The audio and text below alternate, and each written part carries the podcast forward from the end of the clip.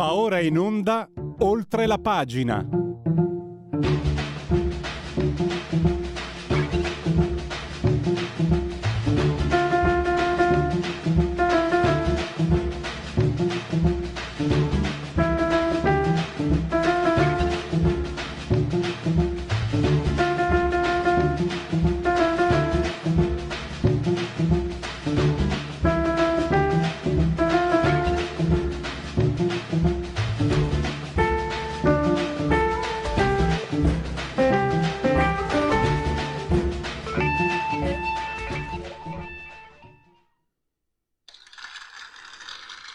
Applausi e convenevoli formulaici per eh, segnalarvi e ricordarvi che siete in simultanea con eh, oltre la pagina di Radio Libertà quando sono scoccate le 10.41 insieme al grande dottor Federico Borsari saldamente sulla tolda di comando in regia tecnica entrambi sospesi a 104 metri sopra il livello del mare, con temperature che raccontano di 25 gradi, fa caldo interni, centigradi sopra lo zero, 12,2 esterni, 31% l'umidità, 1017,8 millibar la pressione, 31 di umidità. Fatti fuori una bella giornata, devo dire la verità, con qualche grado decisamente sopra le medie stagionali. Come sempre, amore solito, l'abbraccio forte, forte, forte, forte che è destinato alla signora Carmela, Clotilde e Angela. Sono un asineddo che loro ci ascoltano e ci seguono, ma anche ci seguiscono dal canale televisivo, il 252, canale, canale televisivo terrestre.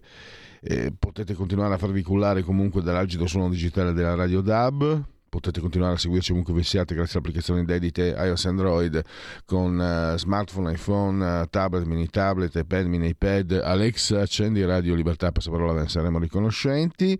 E poi ancora Far TV, Smart TV mi sembra che non manchi nulla se non rammentarvi che eh, Radio Libertà è sbarcata su Twitch, eh, è tornata su YouTube, ha un ottimo abbondante sito che è radiolibertà.net eh, e che naturalmente ha anche la pagina Facebook.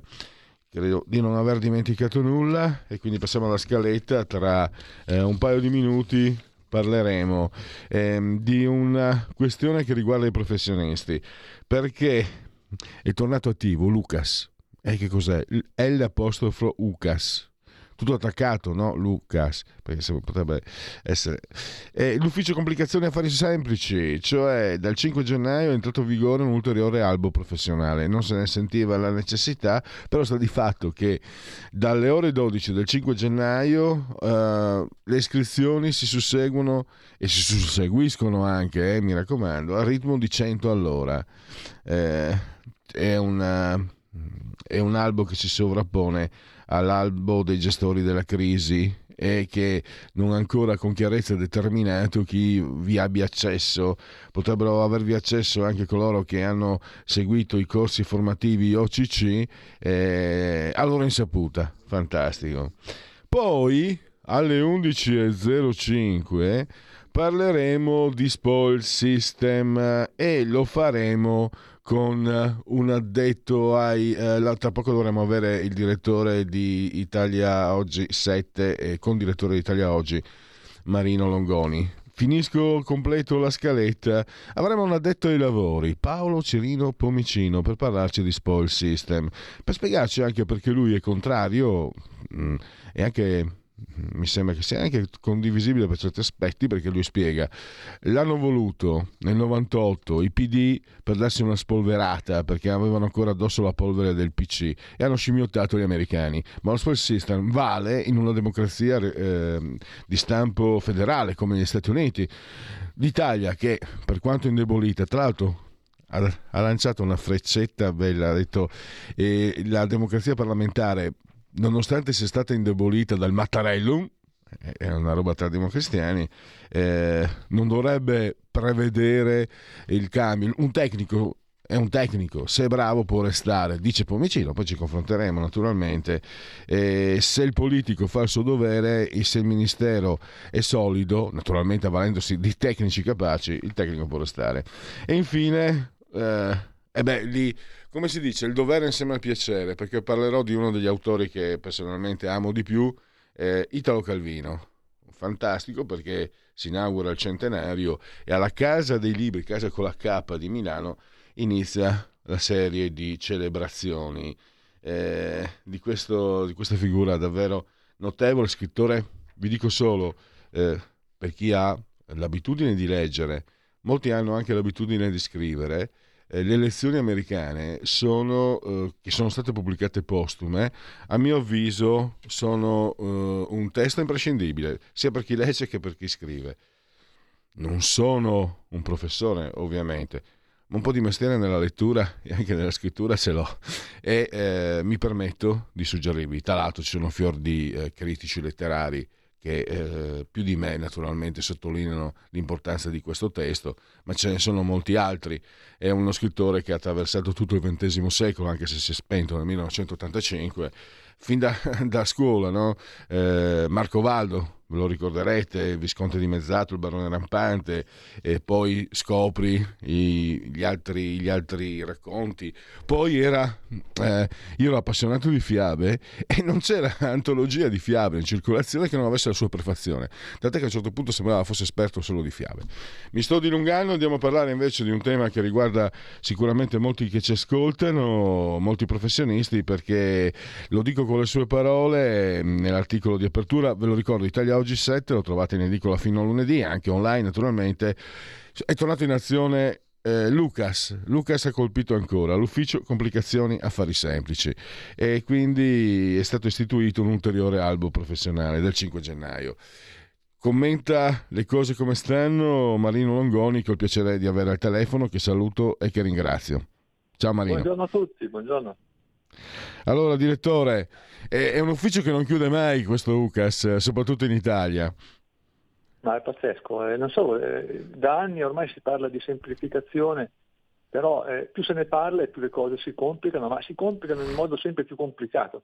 Questo qua è un esempio clamoroso perché, eh, vabbè, allora, posto che la riforma della crisi di impresa è un altro caso di riforma mal riuscita, che eh, è stata in ballo tre anni con continue modifiche ancora prima che entrassero in vigore le riforme già approvate e ancora adesso che dovrebbe essere in vigore completamente di fatto non funzionano accidenti. Ma comunque va bene, siamo perdere.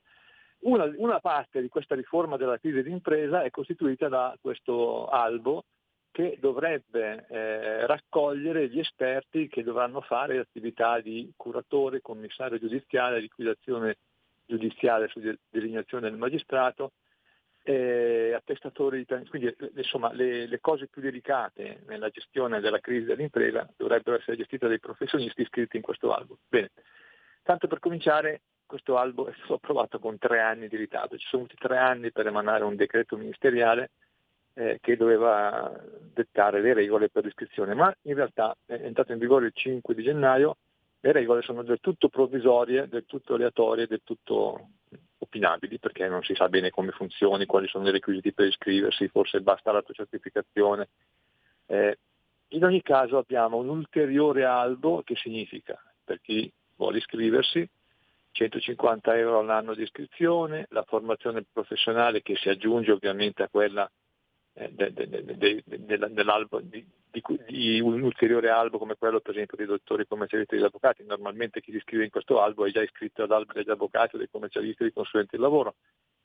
Eh, quindi ulteriori obblighi formativi, ulteriori obblighi, eh, oneri finanziari, eh, difficoltà a capire come funziona e poi in realtà che essere iscritti a quest'albo eh, riesca a procurare un po' di lavoro e quindi anche un po' di reddito, probabilmente è molto molto dubbio perché abbiamo l'esempio di un ulteriore albo iscritto, è previsto sempre dalla legge per eh, la riforma della crisi d'impresa dove nei primi mesi sono iscritti 3.800, 3.800 iscritti, si chiama albo degli esperti, e quelli che hanno ottenuto almeno un lavoro di questi 3.800 sono poco più di 300, quindi meno del 10%.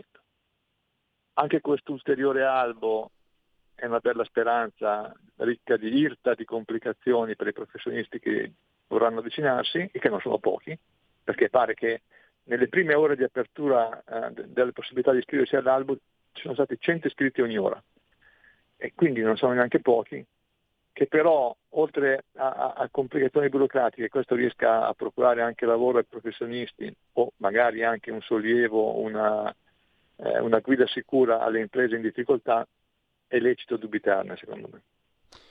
Mi avevo letto una percentuale, mi sembra il 10%, e, per quanto riguarda l'albo, quello diciamo certo. precedente. Io segnalo anche, direttore, sul tuo giornale c'è uno specchietto eh, riepilogativo molto molto chiaro. Ricordo anche che questo eh, concorso termina il 31 marzo e mm, vorrei chiederti, tu l'hai messo in ultimo, sì, l'hai, l'hai ricordato, l'hai segnalato questo fatto però delle 100 iscrizioni all'ora, cioè questo sistema burocratico riflette anche quello che sono gli italiani in qualche maniera, tutta questa aspirazione, questa, questo eh, spasmo per eh, iscriversi, per partecipare al gioco della burocrazia italiana. Eh, non so se ci sia l'obbligo o ci sia anche sotto sotto, non dico autolesionismo, però sembra che gli italiani si divertono, o, o, non so, semplicemente vi sono abituati e quindi hanno paura magari di attardarsi. Cosa ne pensi?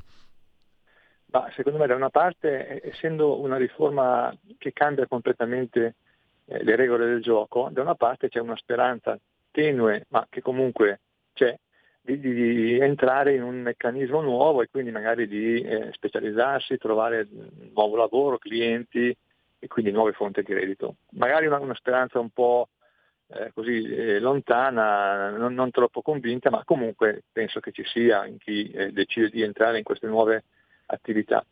Dall'altra parte c'è forse un altro aspetto un po' strano, secondo me però c'è, fa status, cioè poter scrivere sulla carta, sul biglietto da visita, iscritto all'albo dei dottori commercialisti, iscritto all'albo degli esperti, iscritto all'albo di qui e di là, è, è, è, un titolo di merito, quindi in qualche modo spendibile, almeno a livello di marketing professionale. E forse conta anche questo.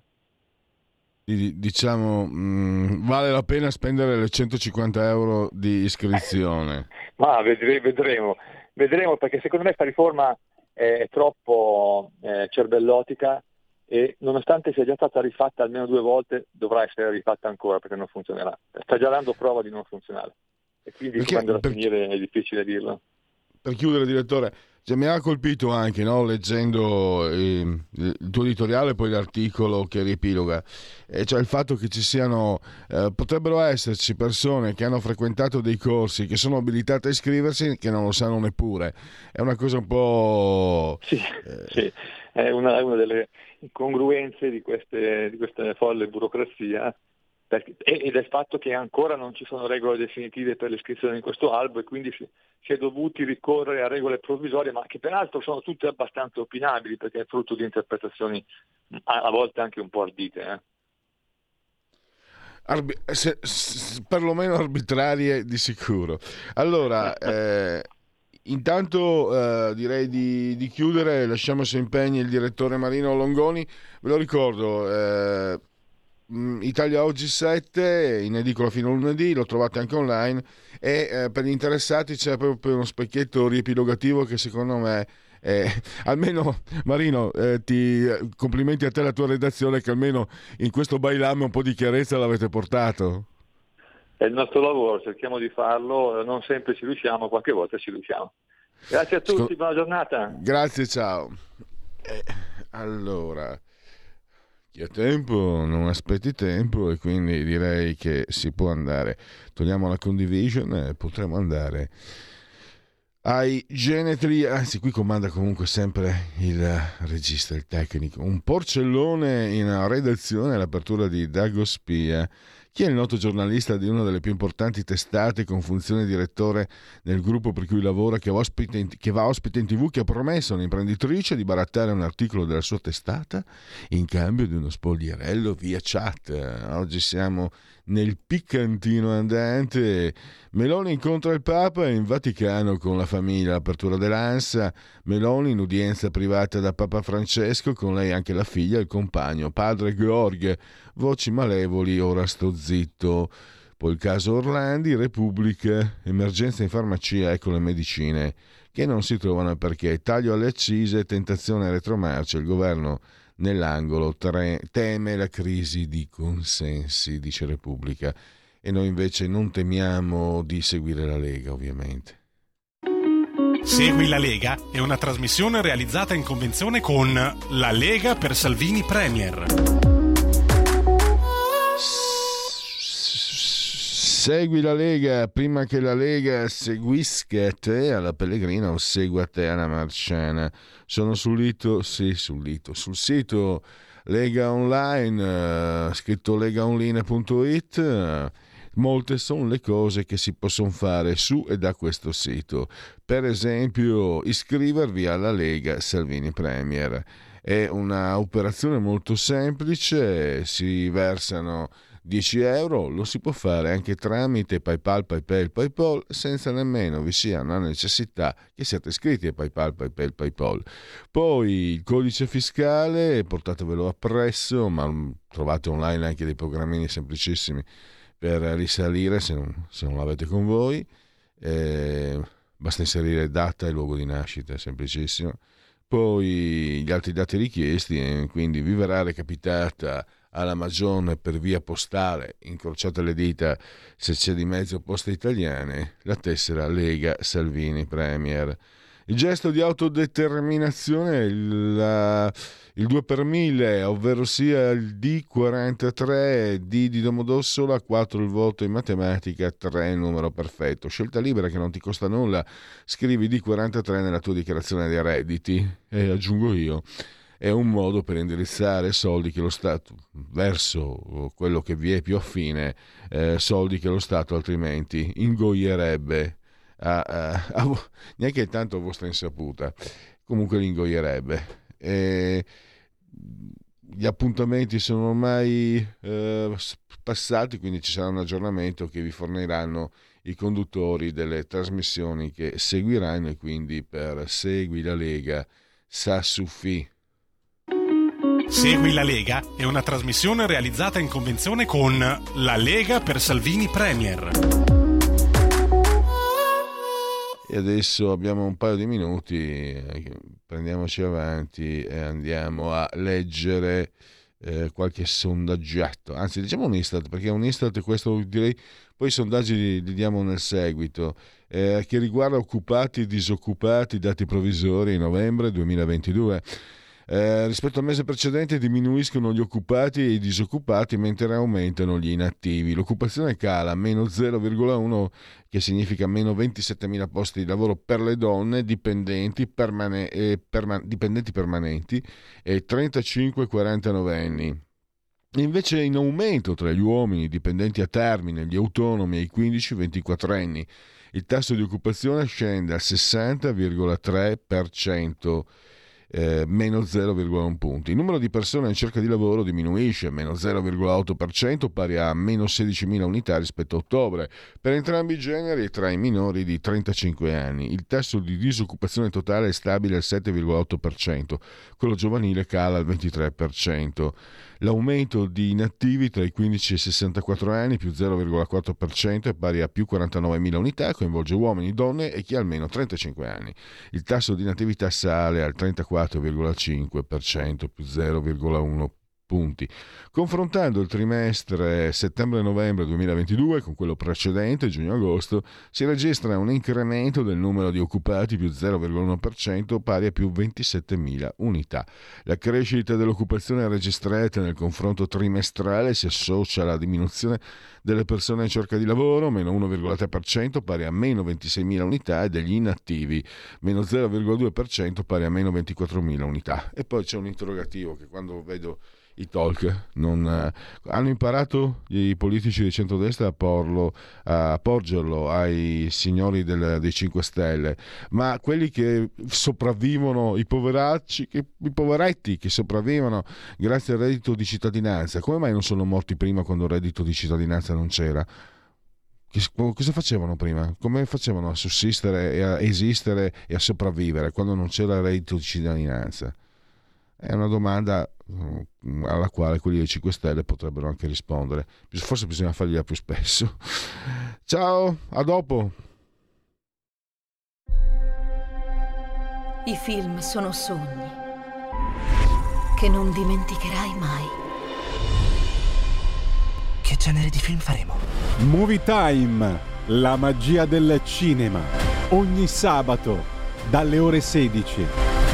Qual è stata la tua parte preferita? Radio Libertà, la tua radio. È impossibile. Solo se pensi che lo sia. Non è meraviglioso? Stai ascoltando Radio Libertà. La tua voce libera, senza filtri né censura. La tua radio.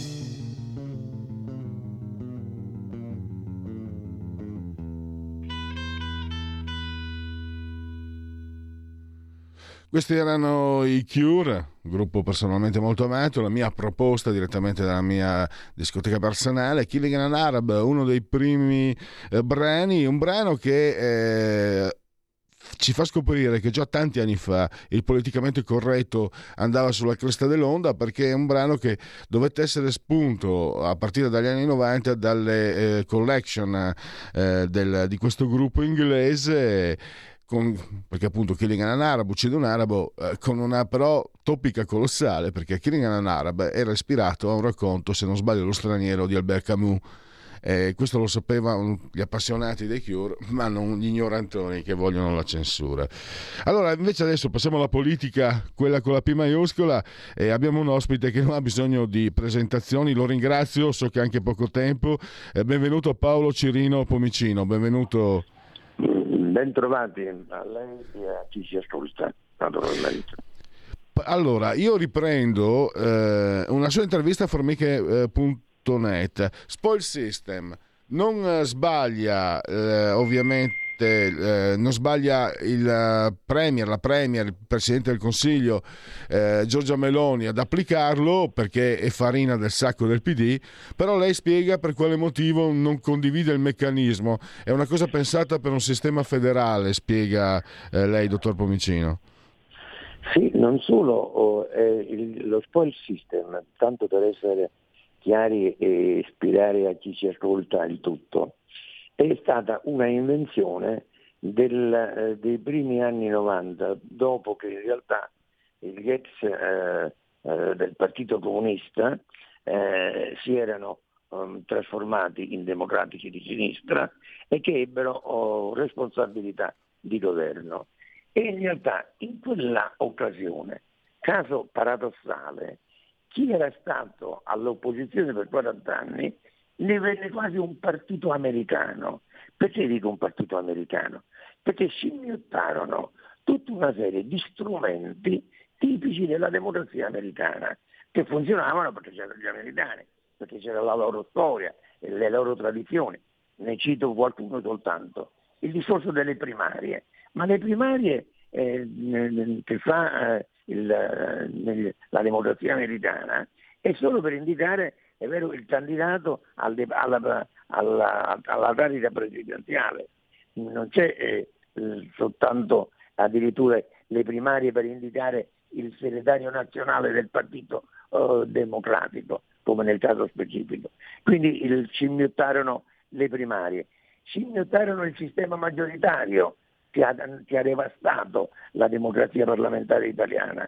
Scimmiottarono anche alcuni, alcuni eh, slogan, we can, che era, è possibile, eh, c'era il, nel congresso del Partito Democratico con Veltroni, segretario nazionale.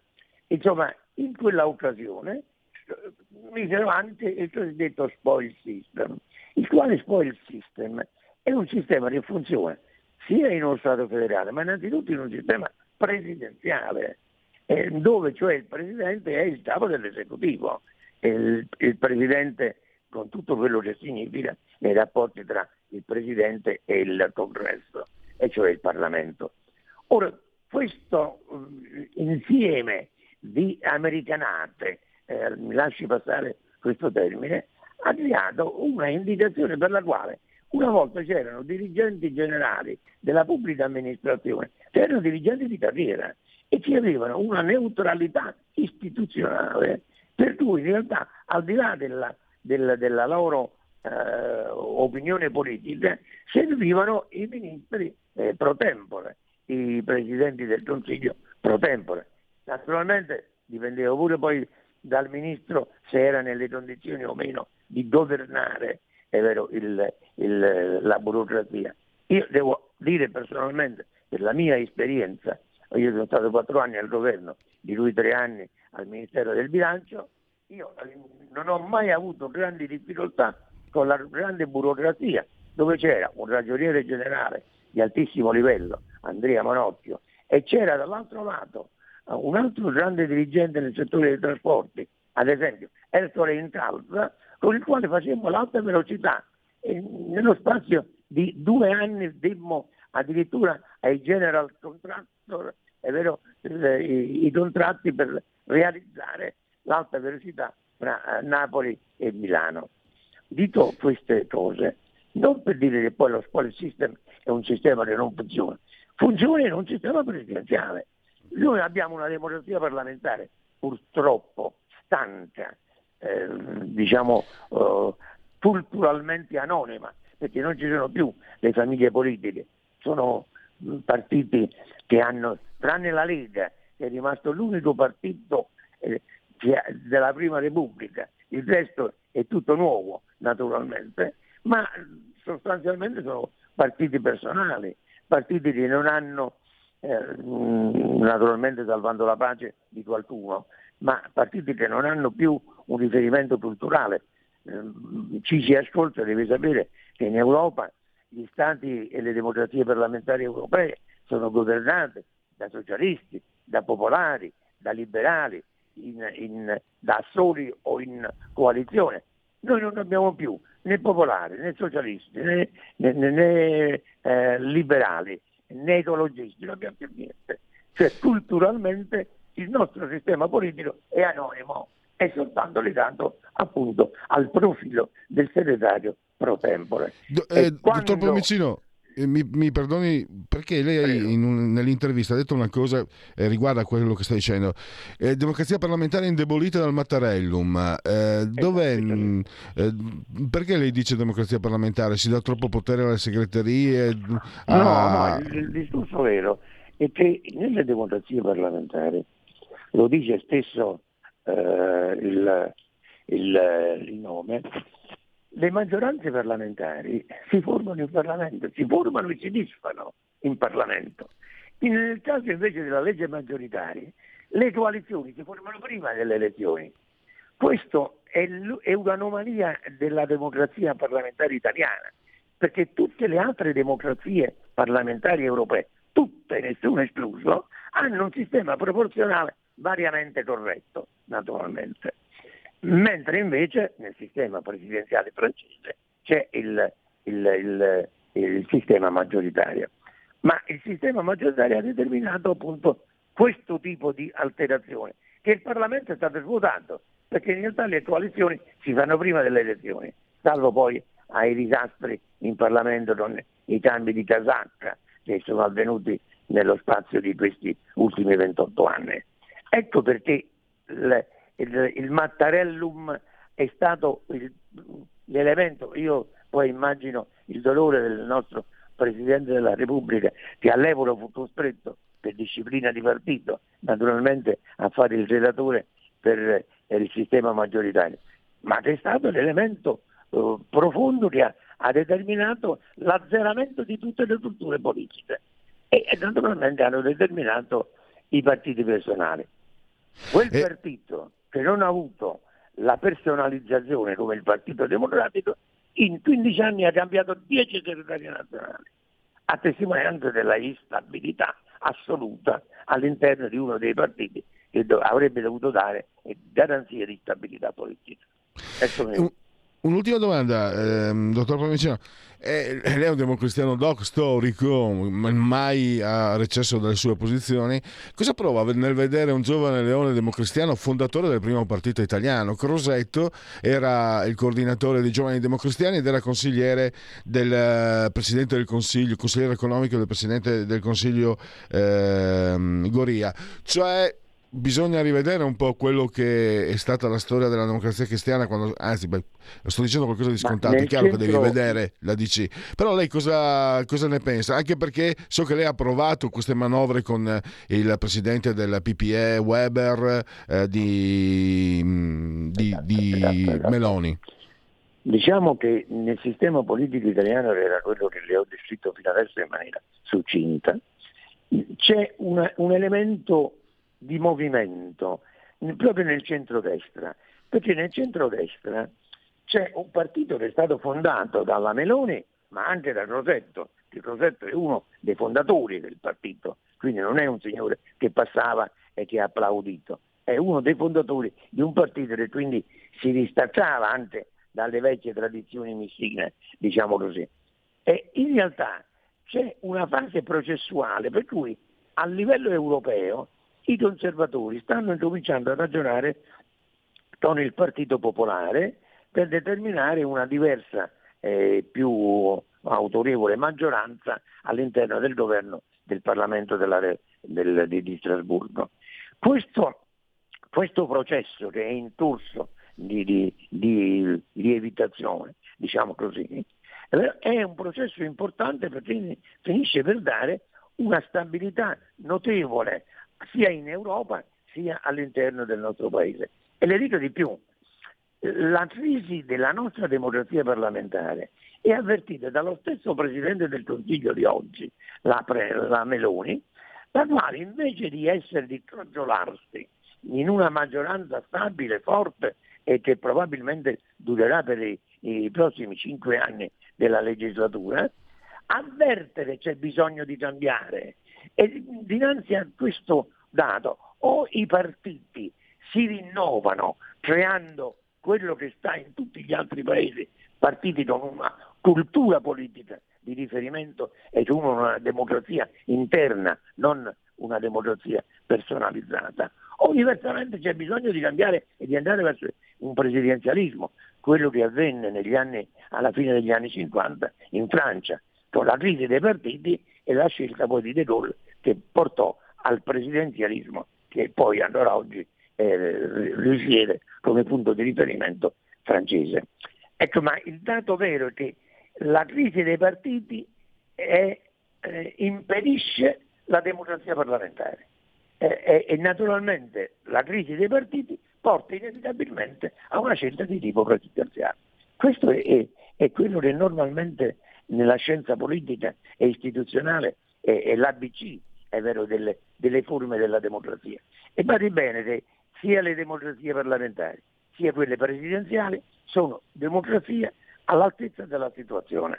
Naturalmente le une e le altre possono essere importanti a secondo del contesto complessivo del sistema politico di un determinato paese.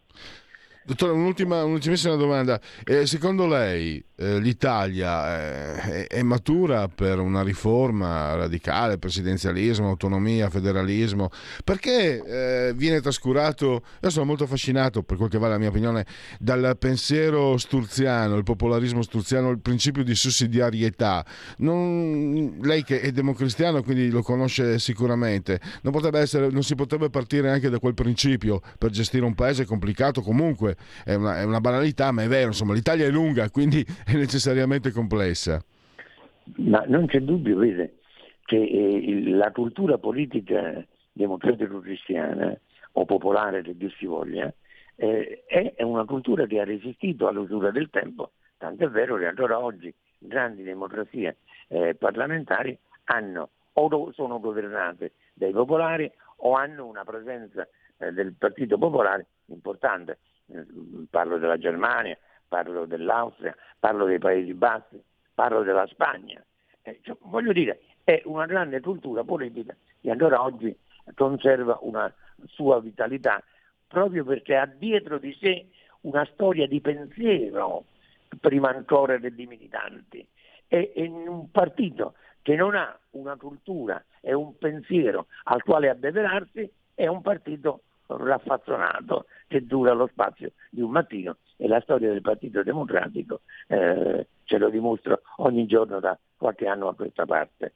Il dato, il dato, il dato vero è che eh, eh, una cosa a proposito, tornando allo sport system, noi abbiamo avuto per 27-28 anni che il governo del paese è stato messo nelle mani del, della sinistra eh, nella sinistra ex comunisti, ex sinistra DC, è vero, ma è stato il disastro, è stato il disastro economico. L'Italia non è cresciuta, è lo 0,8 per 1000%, scusi, lo 0,8% eh, in media ogni anno per 28 anni. L'Italia ha visto raddoppiare la povertà, ha visto raddoppiare il tasso di disoccupazione. Il Mezzogiorno ha perso 500.000 posti di lavoro dal 1992 ad oggi, cioè dovunque la si vede. Le do anche una chicca. In 40 anni, 42 anni della Prima Repubblica, noi abbiamo avuto sei premi Nobel più Dario Fo, che lo ha avuto nel 97 ma che in realtà l'ha avuto per quello che ha fatto nella Prima Repubblica, naturalmente. Ma sei premi Nobel. Negli, negli ultimi 28 anni eh, noi ne abbiamo avuto uno, che è Parisi, eh, che è arrivato eh, un anno fa.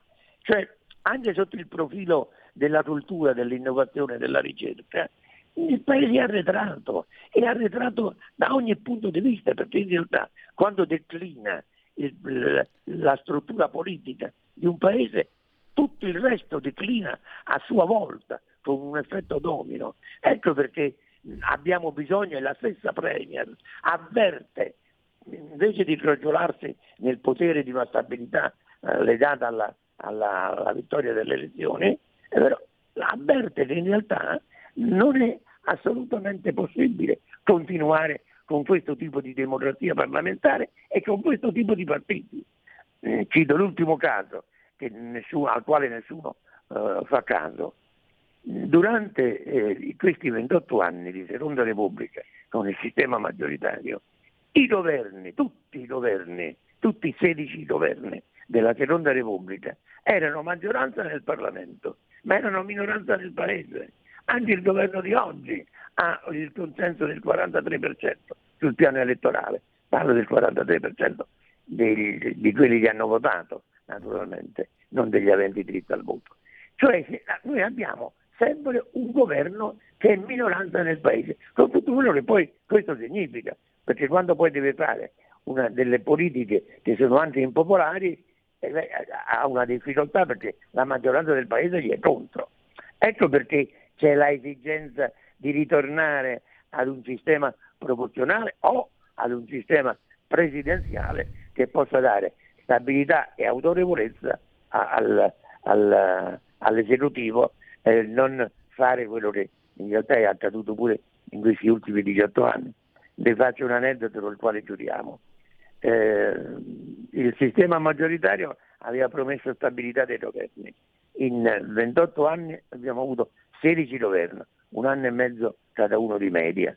Bene, nei primi sette anni di applicazione del sistema maggioritario, 1994-2001, noi abbiamo avuto sei governi.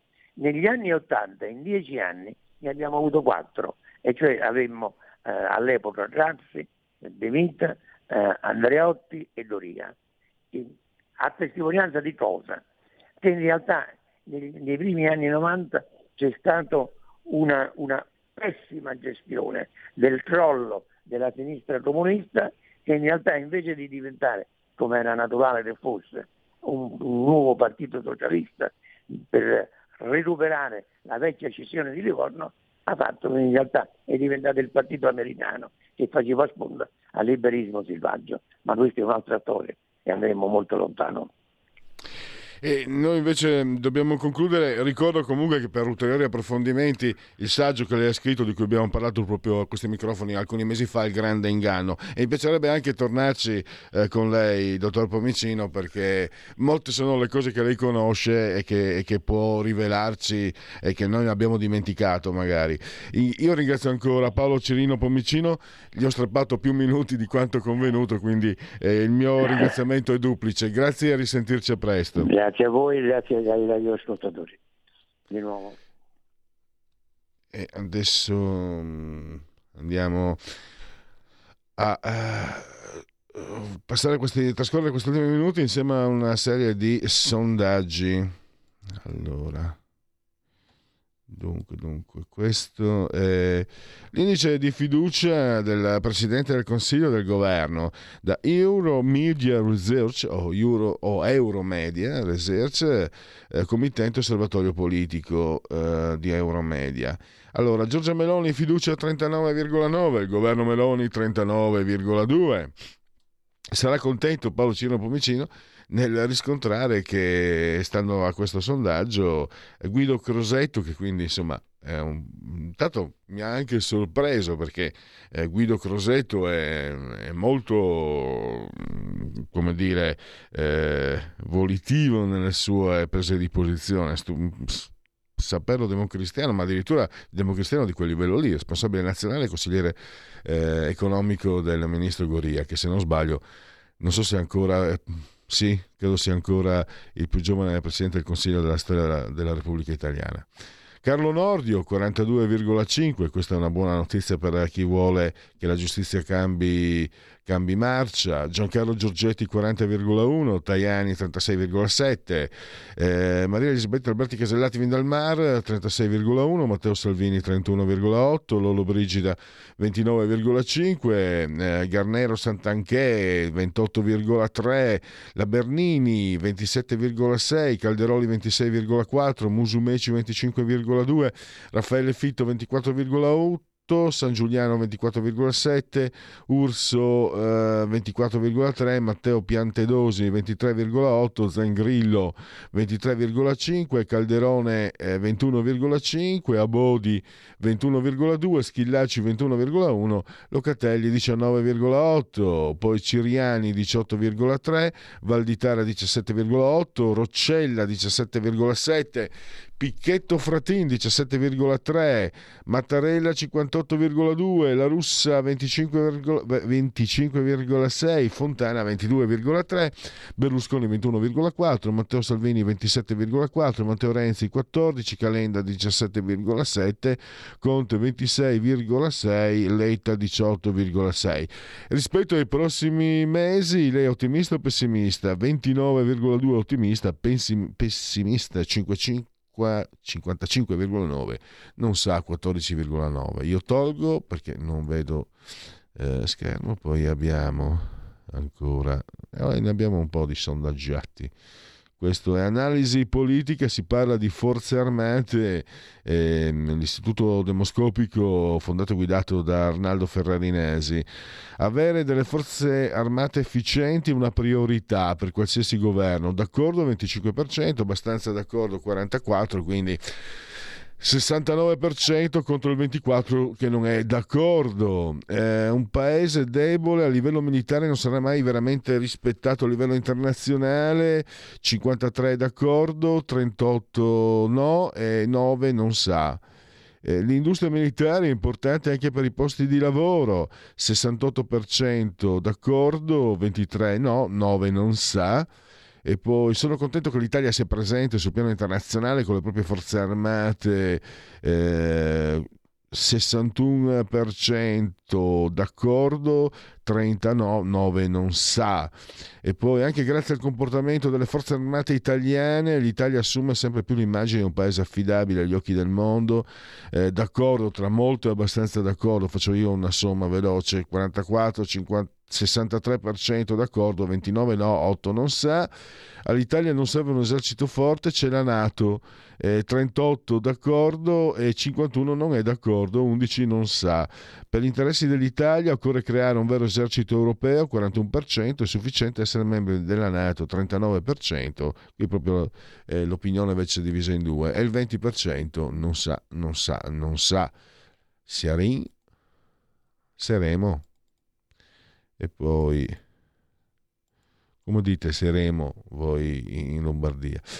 Ah questo eh, mm, ve lo dico dunque. Io leggo tutto e esper- mi sono con- consultato con gente del mestiere mi ha detto eh, che eh, la scelta migliore è proprio quella di leggere tutti i eh, sondaggi. C'è chi dice no ma questo è il lavoro. Questo è il mio lavoro. Poi uno può gradire o meno ma questo lavoro è quando consulto un addetto ai lavori mi dice è la scelta giusta. Questo invece non ve lo leggo perché? Perché questo hanno voluto fare i furbetti. È un sondaggio autoprodotto dell'ISI sulla regione Lazio Cosa hanno fatto i furbetti? Hanno messo eh, il candidato del centro-sinistra con la candidata dei 5 Stelle vicepresidente. Allora, siccome non esiste al mondo che si siano messi insieme, eh, questi hanno fatto il furbetti magari per condizionare in qualche modo eh, qualcuno. Allora, quando si è così... Allora, un sondaggio può essere eh, disonesto, onesto, disonesto, fatto bene, fatto male, fatto con i piedi, eccetera, eccetera. Poi fai la media e capisci più o meno eh, l'indirizzo. Quando si è, come in questo caso, disonesti, eh, Pellegrini non lo legge perché eh, insomma farsi menare per il naso da questi cialtroni che l'hanno fatto, eh, assolutamente no. Comunque, ve lo dico, il centro-sinistra più 5 Stelle è davanti, ve lo posso dire, ma di poco. Quindi vuol dire che eh, sono alla canna del gas. È sempre easy sondaggio autoprodotto, qui invece non sono stati disonesti. Eh, Fontana in Lombardia 43,2, Maiorino 39, Moratti 17,8, Fratelli d'Italia 27,1, Lega 13,4, Forza Italia 7,6, eh, PD 17,5, 5 Stelle 8,3, eh, c'è la lista Moratti 3,5, aspetta ho, chiuso con troppa fretta forse, chiedo scusa al nostro meraviglioso tecnico che oggi è un anno più vecchio allora, eh, rapporto italiani-Stato, eh, la Polis, Università di Urbina Demetra, Committente Repubblica. La democrazia e le sue alternative. La democrazia è preferibile a qualsiasi altra forma di governo, il 71%. In alcune circostanze un regime autoritario può essere preferibile al sistema democratico, 17%. Autor- autoritario o democratico per me non fa molta differenza, 12%. E, eh, chiudiamo perché adesso possiamo andare anche al time out. Stai ascoltando Radio Libertà. la tua voce libera, senza filtri né censura. La tua radio.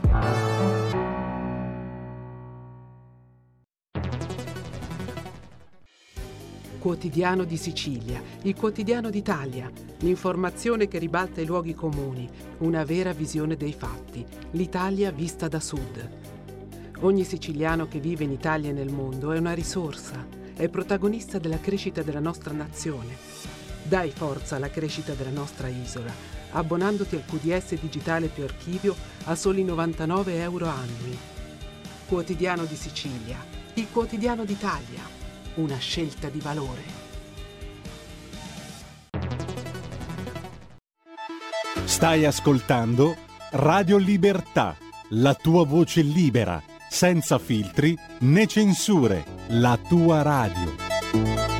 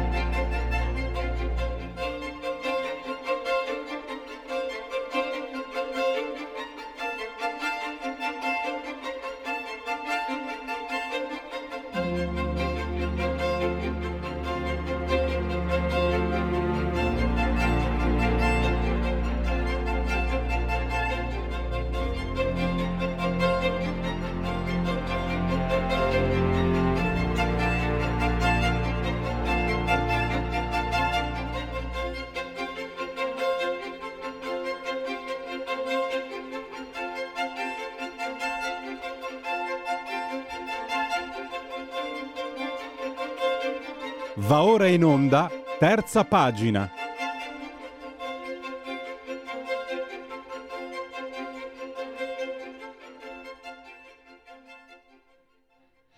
Parliamo di, di un... Beh, dai, usiamo i luoghi comuni, vale la pena. Un gigante eh, della cultura italiana eh, del secolo scorso, Italo Calvino, si celebrano i cent'anni della sua nascita. Qui a Milano è iniziata un po' la serie di queste celebrazioni con una mostra alla Casa dei Libri, Casa con la K, che contiene veramente eh, molte, molte eh, chicche. Ne parliamo con Luigi Mascheroni del giornale, bentornato ai nostri microfoni. Luigi, grazie per essere qui a disposizione dei nostri ascoltatori. Grazie. Allora, partiamo.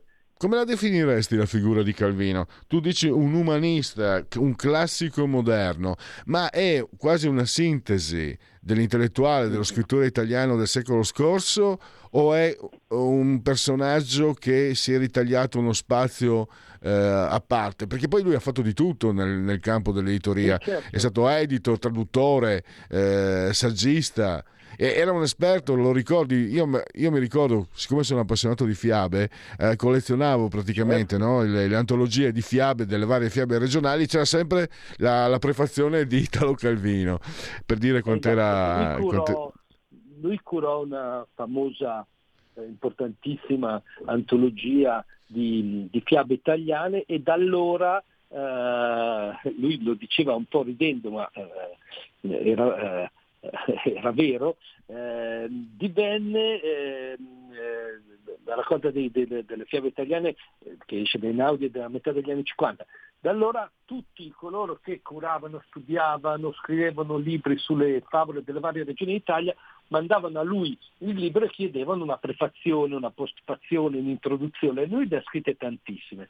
E eh, tutto questo è alla Casa dei Libri di Andrea Kerbacher a Milano, dove la settimana prossima, il eh, 18 gennaio, eh, inaugura questa mostra, un Calvino in casa, eh, che poi resterà aperta fino a aprile ed è il primo grande evento in Italia che eh, celebra i cento anni dalla nascita di Calvino. Chi era? Ma è, è, semplicemente è una delle due facce del, dell'idea di intellettuale italiano del Novecento, perlomeno del secondo Novecento. Da una parte ci sta Calvino, questa è una divisione, una contrapposizione un po' da manuale scolastico, però è da lì che si parte, uno è Calvino e l'altro è Pasolini, cioè due mh, straordinari intellettuali del secondo Novecento che hanno influenzato tantissimo la letteratura, ma non solo la letteratura, l'editoria, l'impegno civile, eh, l'impegno politico degli intellettuali e che eh, erano uno, la, la, la, dire, l'altra faccia della medaglia dell'altro, eh, cioè il, Calvino come, eh, come dire, l'autore discreto, con un'idea eh, di letteratura molto precisa, che gioca con la uh, letteratura, che quasi sparisce dalla cena, che si dissolve nelle sue invenzioni e creazioni fantastiche. Questo è Calvino che infatti della sua vita non voleva parlare, quando parlava nelle interviste a volte eh, inventava delle cose perché, mm, per sviare l'interlocutore, e l'altro invece è Pasolini, l'autore ingombrante, quello che non, non, non scompare dietro al testo, anzi entra dentro il testo in tutti i modi, che fa della letteratura la vita e della vita la letteratura, e che eh, infatti poi morirà, forse non è un caso tragicamente, forse cercando di recuperare le pizze del suo film Salò, per dire quanto c'è eh, di, di, collegato tra arte e vita, in questo caso morte, e sono da, davvero due intellettuali ass- speculari com, eh, completamente, assolutamente diversi, ma che insieme fanno con la loro opera uno muore nel 75, eh, l'altro eh, muore nel, negli anni 80, eh, fanno dire, proprio l'idea, danno l'idea del, dell'intellettuale italiano, delle due facce dell'italiano, del, dell'intellettuale intellettuale italiano. Alla Casa dei Libri eh, di, di, di, di Andrea Kerbacher, gratuita, bellissima, c'è questa mostra che mette in fila tutto praticamente Calvino, cioè le prime edizioni, le chicche, le riviste sui quali uscivano i suoi racconti, i libri degli altri, perché lui tu l'hai ricordato, era certo scrittore, saggista, narratore saggista, ma anche uno straordinario uomo di editoria, un editore letterato, un edito che curò scelte, scrisse fascette, eh, eh, qualche copertina, introduzione e protezione di moltissimi libri, lui dice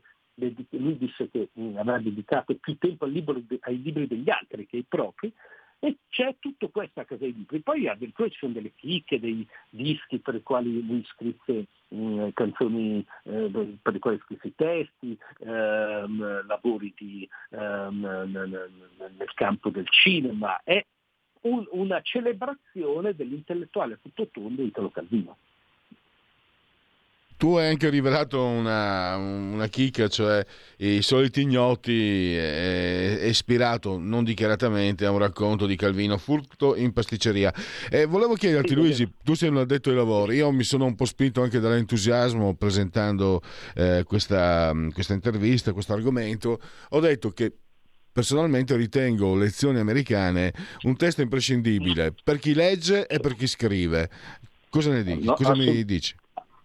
Assolutamente, infatti anche molto citato, però questo, se posso dirlo, eh, di solito eh, c'è sempre un, un, libro tanto citato quanto poco letto.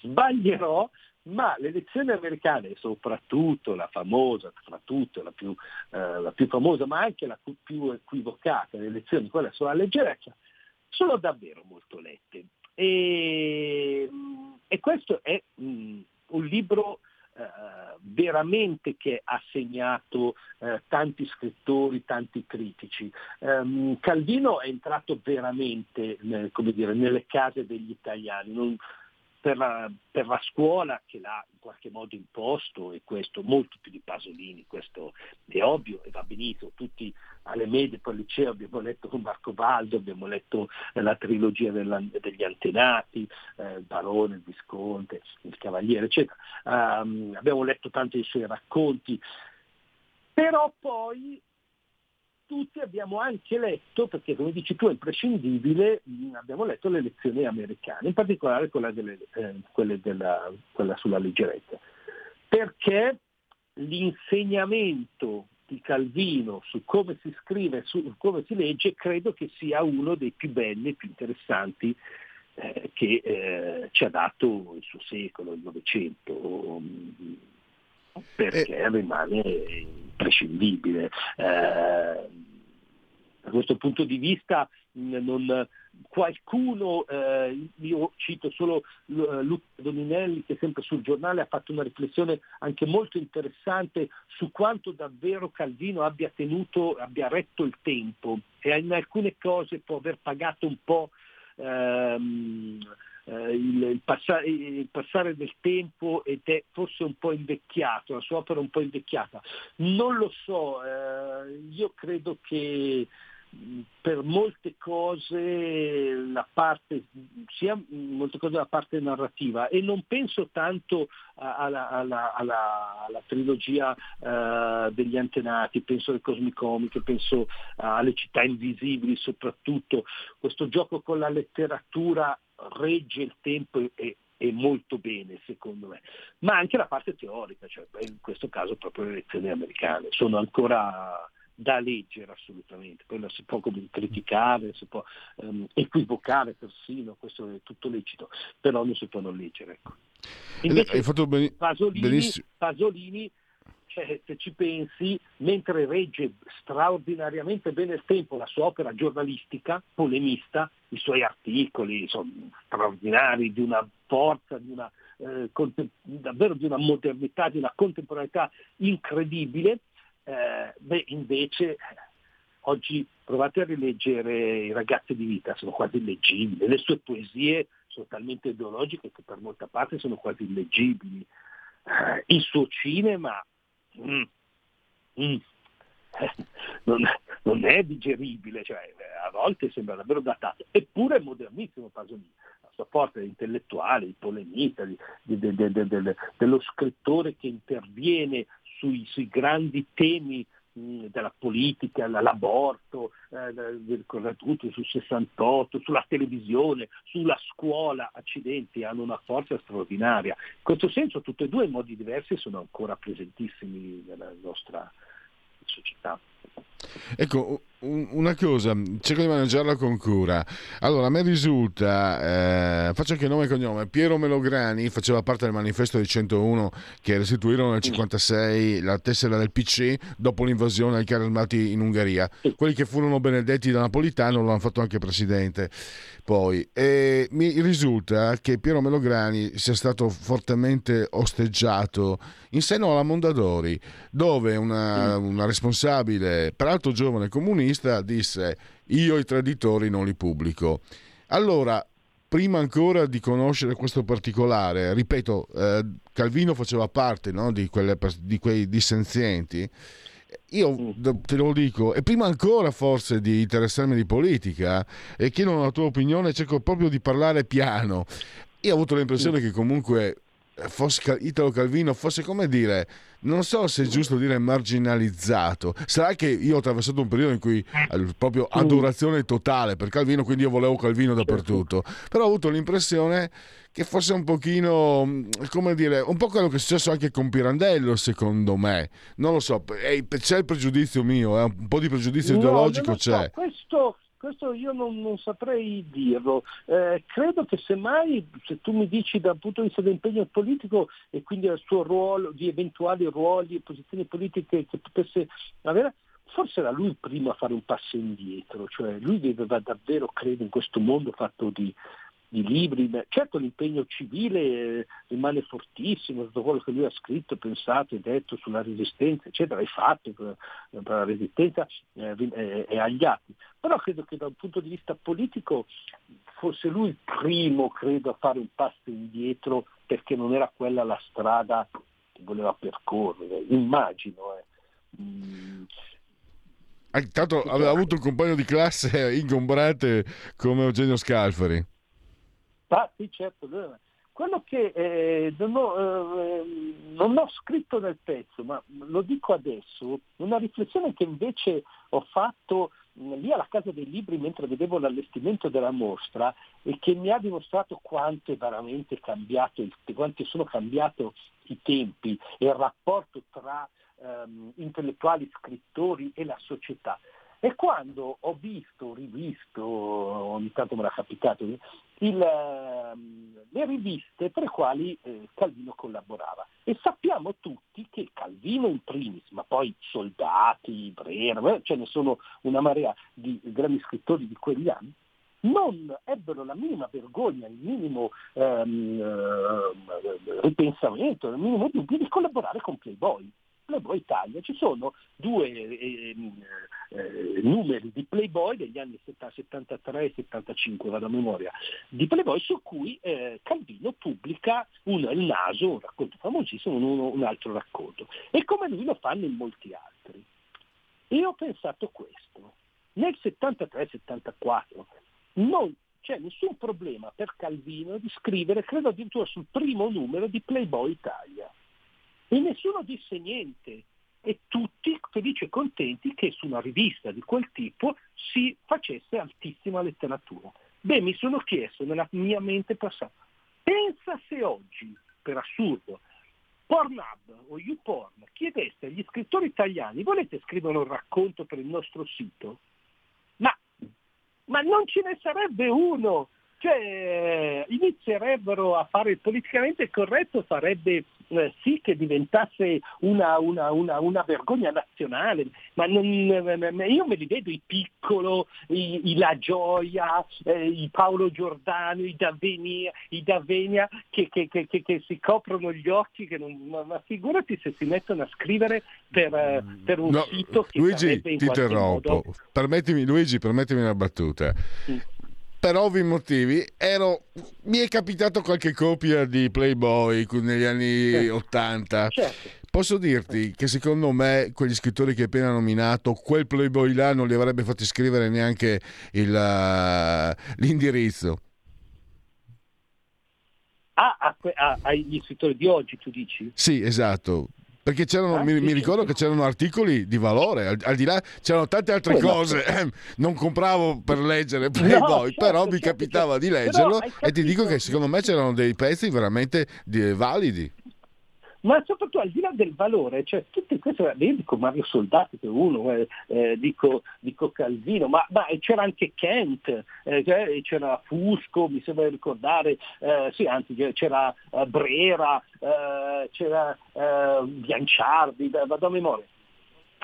Questi ci vivevano, ci guadagnavano, non si vergognavano e- e- ed erano uno straordinario strumento anche molto popolare per portare la letteratura ovunque ma senza nessuna mh, condanna, jacuzza, vergogna. o- Oggi apriti cielo, immaginati le femministe, cioè cosa succederebbe? E, e questo mi ha fatto capire quanto, quanto come dire, questa idea di progresso, appunto, sembra sempre che andando avanti si migliori, ma insomma, Eh, da da questo punto di vista è, è- è veramente sconfortante pensare cosa potrebbe succedere eh, oggi in una cosa del genere, una situazione del genere. Certo. Un'ultimissima cosa, Luigi. Io eh, ritorno indietro con quel bellissimo articolo che hai scritto sugli anni Ottanta. E guarda, non vuole essere, ma so che rischio di essere frainteso, però io quella volta, sai, io metto le, le foto in loop, no? perché andiamo anche in televisione, e avevo messo anche foto di Gianluca Vialli, che secondo me è la foto degli anni Ottanta per un motivo, a parte chi è appassionato di calcio come me ne apprezzava il valore perché per la prima volta finalmente vedevamo i giocatori che, che giustamente si prendono sul serio nel gesto atletico ma fuori dal campo lui scherzava e si prendeva in giro non si prendeva sul serio. E secondo me anche- sotto questo punto di vista poi lui lo ha continuato a farlo per tutta la vita perché evidentemente era, si, è, si è visto che quanto era amato ecco il prendersi in giro non prendere le cose sul serio la leggerezza e torniamo a Calvino era una caratteristica degli anni 80 e abbiamo perso un protagonista molto amato, molto valido Da, con da Gianluca. questo punto di vista se ci fu un decennio straordinariamente ironico e autoironico eh, sono stati, è stato proprio quello degli anni Ottanta. Se, se pensiamo da dove arrivavamo, cioè come fu pesante di piombo il decennio degli anni 70 in cui eh, si prendevano tutti molto più che sul serio, beh, in quello sicuramente ci fu un miglioramento straordinario. Siamo in chiusura, io ho strappato anche più tempo del pattuito con, con- a Luigi Mascheroni, lo ringrazio ancora e complimenti anche al tuo giornale perché eh, per- come sempre, ma domenica eh, la vostra, hai fatto bene a ricordare l'articolo di Doninelli. E avete fatto un servizio strepitoso secondo me, avete ricordato veramente eh, Italo Calvino in una maniera eh, che personalmente ho trovato a parte quello che apprezzo io, ho trovato anche molto utile per, eh, per tutti i lettori. Grazie anche per quello. Grazie a voi, grazie, grazie davvero. Buona giornata. Siamo in conclusione. Non so se stiamo. eh, mi fa cenno dalla regia. Federico, abbiamo un intervento? Il professor Rognoni, se non sbaglio. Sì, Abbiamo due ciao, minuti. carissimo. Allora, è stata una puntata eccezionale questa qua, sei sempre bravissimo, eh, sempre degli spunti. Adesso su, su Pasolini e Calvino sono state dette le cose giustissime. Eh, volevo, no, volevo sentire un parere su petrolio, perché petrolio è qualcosa, chi non ha letto petrolio non si rende conto del pathos che viveva Pasolini proprio in quegli anni che è stato detto cinque minuti fa erano incredibili, 72, 73, 74, stava succedendo l'ira di Dio, di Dio dal punto di vista del costume, della mentalità, del modo di essere. Petrolio è pornografico, ma è di una pornografia eh, assolutamente elastica, plastica, che è proprio solo il genio di Pasolini poteva, poteva dire. Quindi mi raccomando, autori come Pasolini e Calvino probabilmente non avremo più, no? non avremo più, sono Eh, irripetibili, prof. irripetibili, nel bene e nel male. Prof, s- eh, petrolio credo, condivido, credo che hai fatto bene a ricordarlo perché è un testo che non deve essere messo negli scaffali, riposto negli scaffali. Io penso che un emittente che ha margini di libertà come la nostra possa, possa fare un- una costante, perché poi i testi che valgono devono tornare, altrimenti ne perdiamo il contenuto. Ti ringrazio anche per eh, questo intervento e anche perché me l'ero un po' dimenticato petrolio, lo confesso, e invece que- quello che hai detto è assolutamente, lo condivido in pieno, è, è troppo importante per, eh, per dimenticarlo. Tutta su la strage di Bologna, lui mi profetizza nel 74 la strage di Bologna, è incredibile, è incredibile proprio, veramente. Ciao, grazie, a risentirci. Arrivederci. Grazie. Eh, Federico, eh, prima della sigla, ricordiamo quando possono ascoltare il professor Rognoni, eh, perché io a memoria non ricordo più se è venerdì. eh, Nella giornata di ieri c'è stata cultura popolare italiana, mentre invece il sabato a mezzogiorno Sabato. cultura e arte. Benissimo, quindi sono, sono interventi sempre molto interessanti. E andiamo in chiusura con la sigla dei genetriaci. La verità è che sono cattivo. Ma questo cambierà. Io cambierò. È l'ultima volta che faccio cose come questa. Metto la testa a posto, vado avanti, rigo dritto, scelgo la vita. Già adesso non vedo l'ora. Diventerò esattamente come voi. Il lavoro, la famiglia, il maxi televisore del cazzo, la lavatrice, la macchina, il CD e l'apriscatole elettrico. Buona salute, colesterolo basso, polizza vita, mutuo, prima casa, moda casual, valigie, salotto di tre pezzi, fai da te, telequiz, schifezze nella pancia, figli, a spasso nel parco, orario d'ufficio, bravo a golf, l'auto lavata, tanti maglioni, Natale in famiglia, pensione privata, esenzione fiscale, tirando avanti, lontano dai guai, in attesa del giorno in cui morirai. Allora, genetriaci, ricorrenze, commemorazioni. Eh, vediamo se lo trovo. Intanto volevo anche spiegare, non è che ehm, c'è un po', un po' di improvvisazione perché poi eh, non mi aspettavo l'intervento del professor Rognoni, non ricordavo con precisione la sua trasmissione perché eh, usciamo da un periodo di... eh, eh, festivo e quindi tanti tanti eh, conduttori diciamo volontari mh, si sono presi legittimamente una pausa e quindi abbiamo mandato molte molte eh, repliche e io come al solito guarda che guarda che le bella so. dunque ho smarrito l'imprescindibile pagina dei genetriaci ed è davvero eh, mortificante. Mi sono emozionato con Italo Calvino, l'avevo messa lì, l'avevo messa lì ieri e adesso è sparita. E allora facciamo così, prima che sia troppo tardi, andiamo a ricorrere. Eh niente, Eh, allora, chi non ha testa abbia gambe, come diceva De Cuius e andiamo a leggere eh, dal, dal web. Subito. Allora. Vediamo perlomeno i nomi più, i nomi più importanti.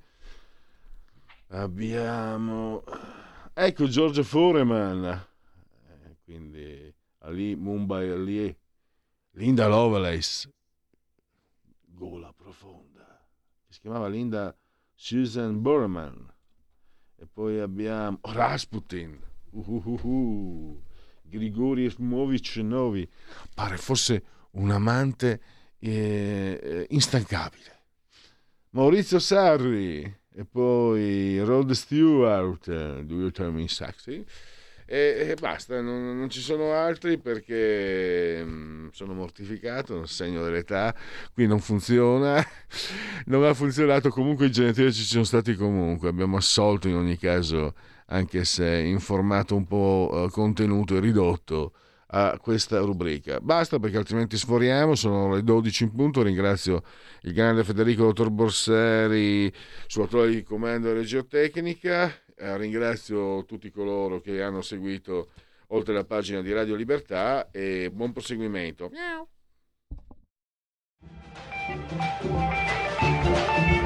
Avete ascoltato oltre la pagina.